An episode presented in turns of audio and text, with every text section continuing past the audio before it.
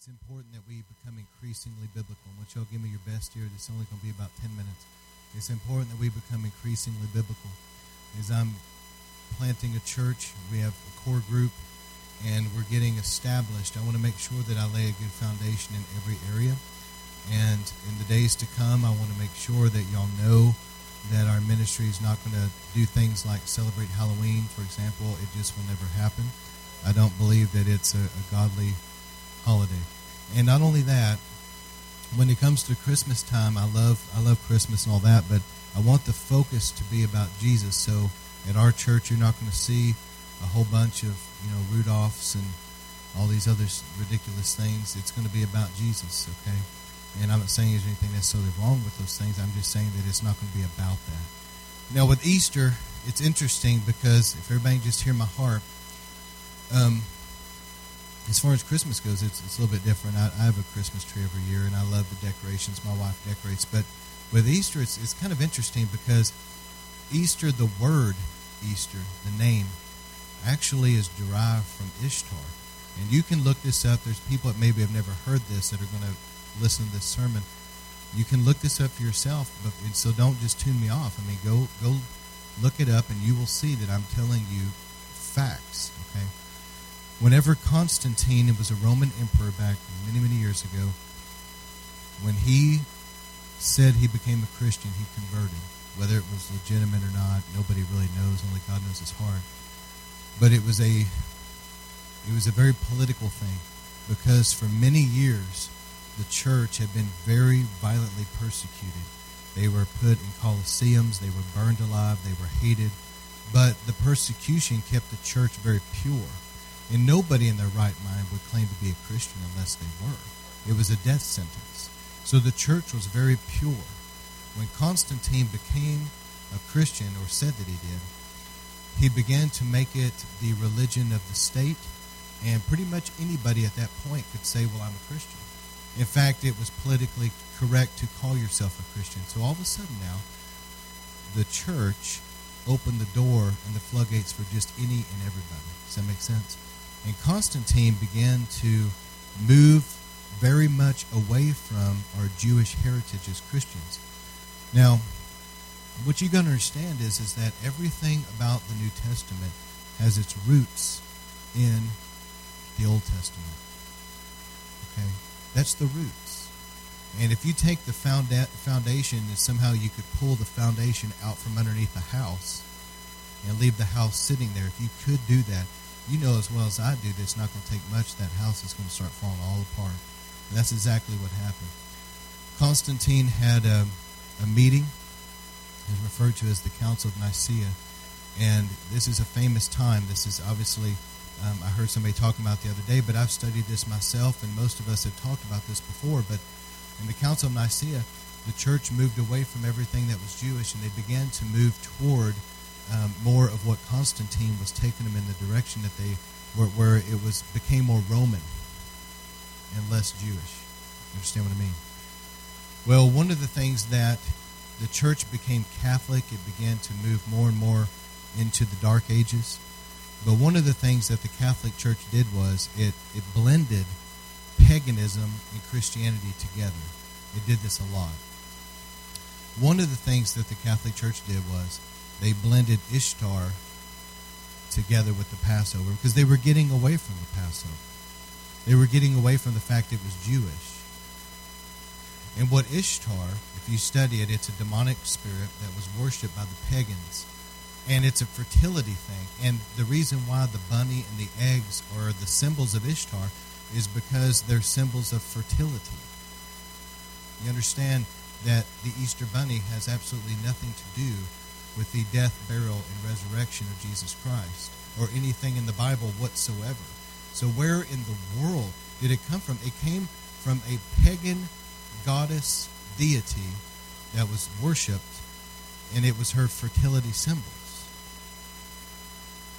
And uh, I'm not condemning anybody, but it just kind of makes me sad to see so many churches that that are into the into that. And my my thoughts are this, and I hope you agree with me. But whenever uh, we've had children around the time of Easter, I refer to it as Passover because that's what it's called in the Bible. Easter's not in the Bible. But whenever we've had them, we've always put the emphasis on the death, burial, and resurrection of Jesus. Amen? And not on this other ridiculous stuff. So you're going to see some people that, you know, they're just bound and determined that they're going to do it. and That's fine. They can do it at home. That's between them and God. But as a church, I don't want to do all that stuff. Are y'all with me on that? I don't want to have this big Easter egg thing and, and have somebody dress up in a big bunny costume go run around or whatever. I want the kids I want the kids to learn about. Wait a second, it's not about all that stuff. That's not in the Bible. There's nothing about that that's biblical. I want to learn. I want them to learn about Jesus, about what it actually means. Okay, so we're going to put our emphasis on that. And if people, whatever they do in the privacy of their home, that's between them and God. But listen, what is the big deal about celebrating Passover? Why is it so powerful? Why is it so awesome? Well, did you know in the Bible, anytime you have the law first reference, something's mentioned the first time, you really got to pay attention to it because it sets a precedent for the whole Word of God. The Passover is the first feast. Isn't that awesome? I know you guys know this, but the prophetic timeline, you know, Jesus fulfilled the first three, Passover's fulfilled, the next three are going to be fulfilled as Jesus is coming, you know? And so it's a prophetic timeline, but more than that, I believe that the feast have a power to them.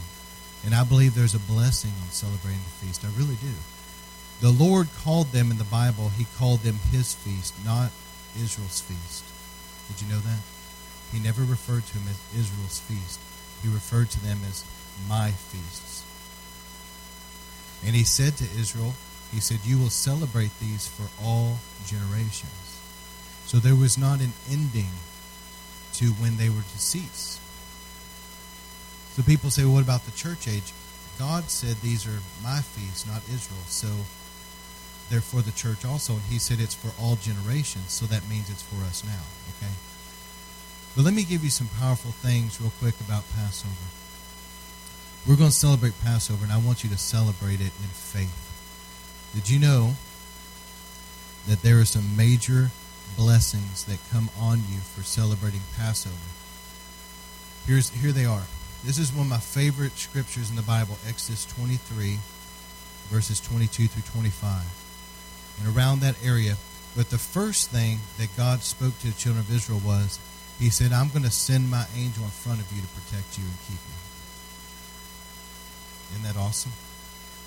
So the blood of Passover that was put on the doorpost, there was a death angel that passed over and killed the Egyptians. But listen, whether it was the same angel or not, I don't know, but the Lord said, I'm going to send my angel to go in front of you, and I'm going to send my angel to be with you and protect you. I believe the first blessing of Passover is that you're coming under the blood fresh and new. It's like a start of a new year, spiritually speaking. And there's something about angelic protection that will come about celebrating Passover. Did you know that? Did you know it was connected? You see them celebrate Passover, you see them apply the blood, and then you see angelic activity. I believe the first blessing is God says, I'm going to send my angel in front of you, and I'm going to send my angel to be with you and protect you. Now, isn't that an awesome blessing? The second blessing is God said, I will be an enemy to your enemies. How many wants God to be an enemy to your enemies?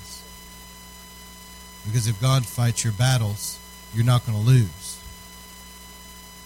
That's the second blessing. God will be an enemy to your enemies. The third blessing, God said, I will if you worship serve me, I will bless your food and drink. There's something about that that's so powerful that uh, back then they of course they grew their own crops, but the Lord says, My blessing will settle over your food and drink. I will prosper you. There's something about that with prosperity, supernatural prosperity. The next one is He says, I will take sickness and disease from your midst. Did you know when the children of Israel were in Egypt and those plagues slammed Egypt and they left? Did you know the Bible says none of them were sick or feeble when they left Egypt? God healed them. And you know as well as I do they were sick before that because with all the, the labor and being slaves like they were, and, and you know that they were sick. They were sick emotionally, they, they were beat down, and I'm sure they had a lot of physical sickness. But the Lord supernaturally and sovereignly healed them through that Passover. Did y'all catch that? To where when they came out of Egypt, there was none weak or feeble or sick among them. I believe one of the blessings of celebrating Passover has something to do with healing and health. Another thing, the Lord says, I will cause the number of your days to be in full on the earth, meaning that you will live your full lifespan. He also says in the scripture that none will be barren or miscarry. There's something about it that has to do with fertility in a God way, that God's going to bless the womb, those that want to have children, that God's going to bring forth children. How many knows that God can, can kiss you with a blessing at Passover and you'll see the outworking of it over the next year? Do you see what I'm saying? There's something about it that will come upon you that you'll walk out the next year and you're going to see blessing after blessing because of celebrating it. The Lord says there will be increase in inheritance. He says, I will drive the Canaanites little by little out as you possess the promised land. I want you to hear me about this one. Did you know that the children of Israel, when they went to take the promised land, the Lord could have just wiped out the Canaanites? He could have sent the mother of all hailstorms, okay, wiped out all of them, and Israel would have just took it. But the Lord knew that they had to take the promised land little by little so that they could sustain what they took. See, some of you think, I wish that I would just get the total victory right now. Did you know that you'd mess it all up? Did you know that? Did you know you probably wouldn't be able to handle it and you would open the door back to the devil to come back seven times worse. The Lord is trying to progressively take you to where you're possessing your personal promised land in a way that you can handle it and sustain that victory. Because if the Lord gave you total victory, and then you were like, I'm so free, and then you you don't you can't sustain that, you can't walk in that victory, you don't know how, and so the enemy takes advantage of that and tries to come back even worse. So the Lord is trying to gradually give you victory, whether it's in health, finances, whatever it is. Gradually get you delivered and free and in a place where you can handle it.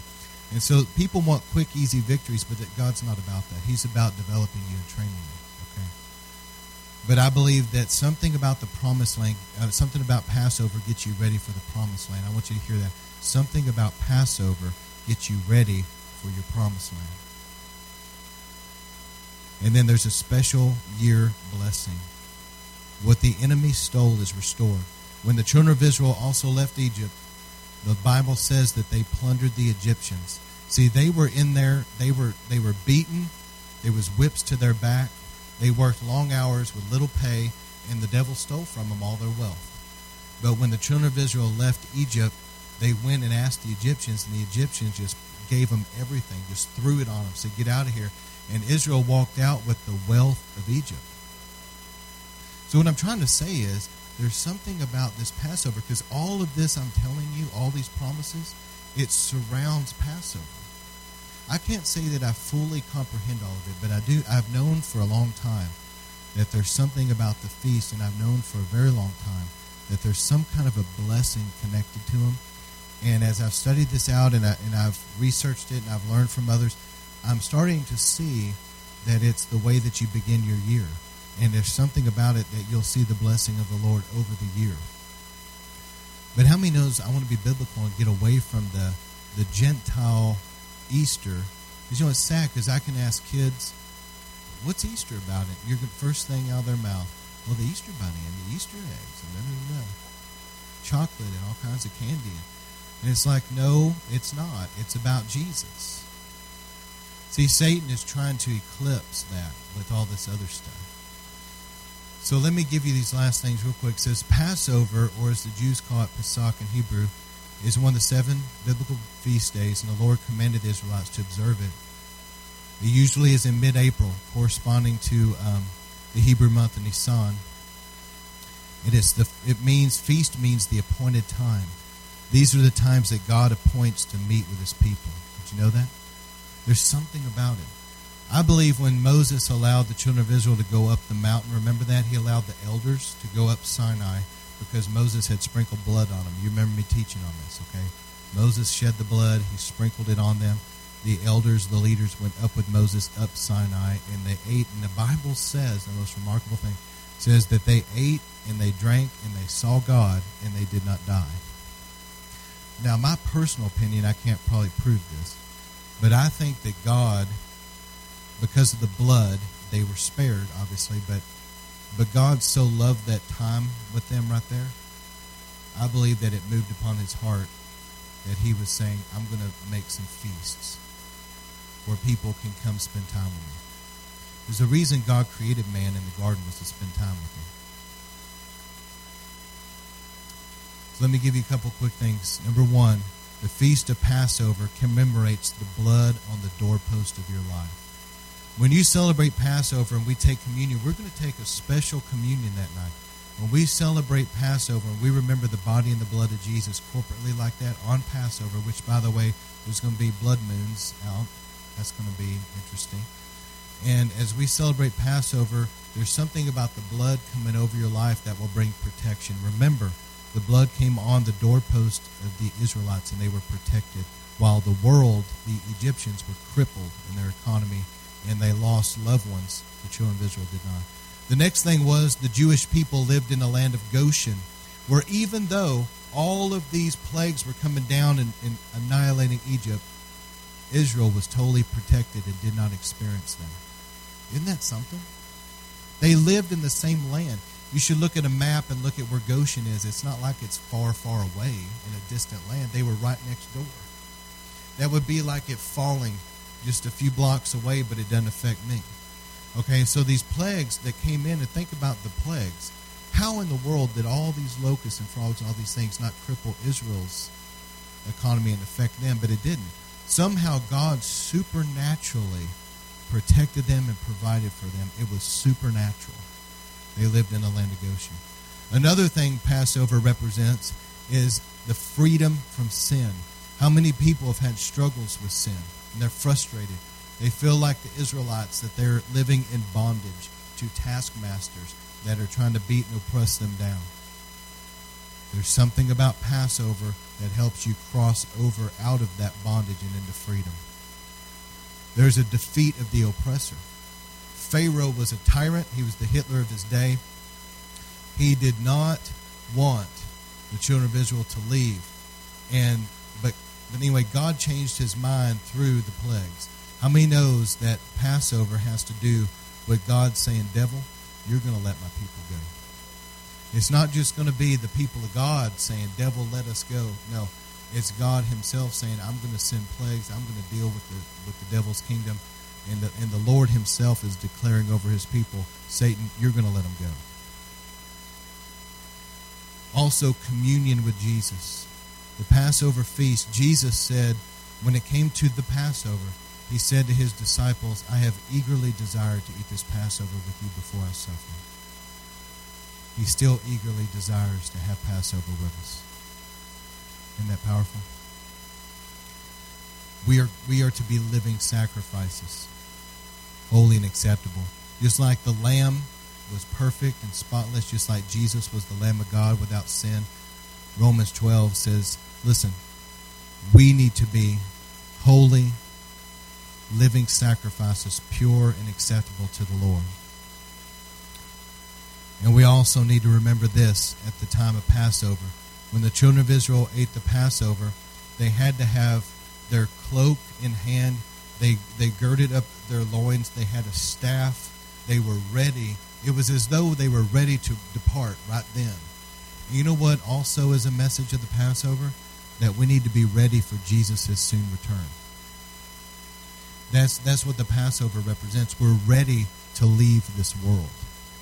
We're getting the under the blood. We're getting the sin dealt with. We're getting ourselves ready, and we're ready to get out of here. Okay, we got to be ready for His coming. So anyway, that that is the power of the Passover.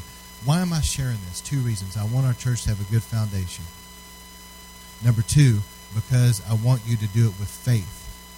If I don't tell you the power of Passover, you're just going to come in and go, oh, well, this is a neat little thing that we do. But if I tell you the power of it, you're going to come in and go, wait a second. This isn't just something that's a neat celebration. When I'm celebrating this, I'm actually bringing on myself blessings for the year. by doing this, I'm actually causing, I'm reaching up and pulling down blessings on me for the coming year. Isn't that awesome? So we're going to be celebrating Passover as a church April 19th, but I encourage you, it starts on the 14th. I encourage you that you would celebrate it at home first with your family. Sit around and talk about um, the children of Israel leaving Egypt. Sit around and talk about the perfect lamb and, and how Jesus is the lamb and about the power of the blood and take communion together. And, and, and go outside this year and look at the blood moons. How many of you guys are going to do that? Because I'm going to be standing outside looking at that blood moon thinking, man, Joel saw that thing, you know, so many years ago, a thousand years ago, or whatever, you know. Um, no, I'm sorry, two, more than 2,000 years ago, obviously, 2,500 years ago, whatever. He saw that thing all these thousands of years ago. Joel saw that and prophesied that, that the Lord would turn the moon to blood and the sun to darkness, a lunar and solar eclipse. Isn't that amazing? So we're seeing ancient prophecies fulfilled in our day. All right, so Lord, I thank you so much for the awesome power of your word. We want to be able to celebrate Passover together with faith and expectancy, knowing what it represents. Lord.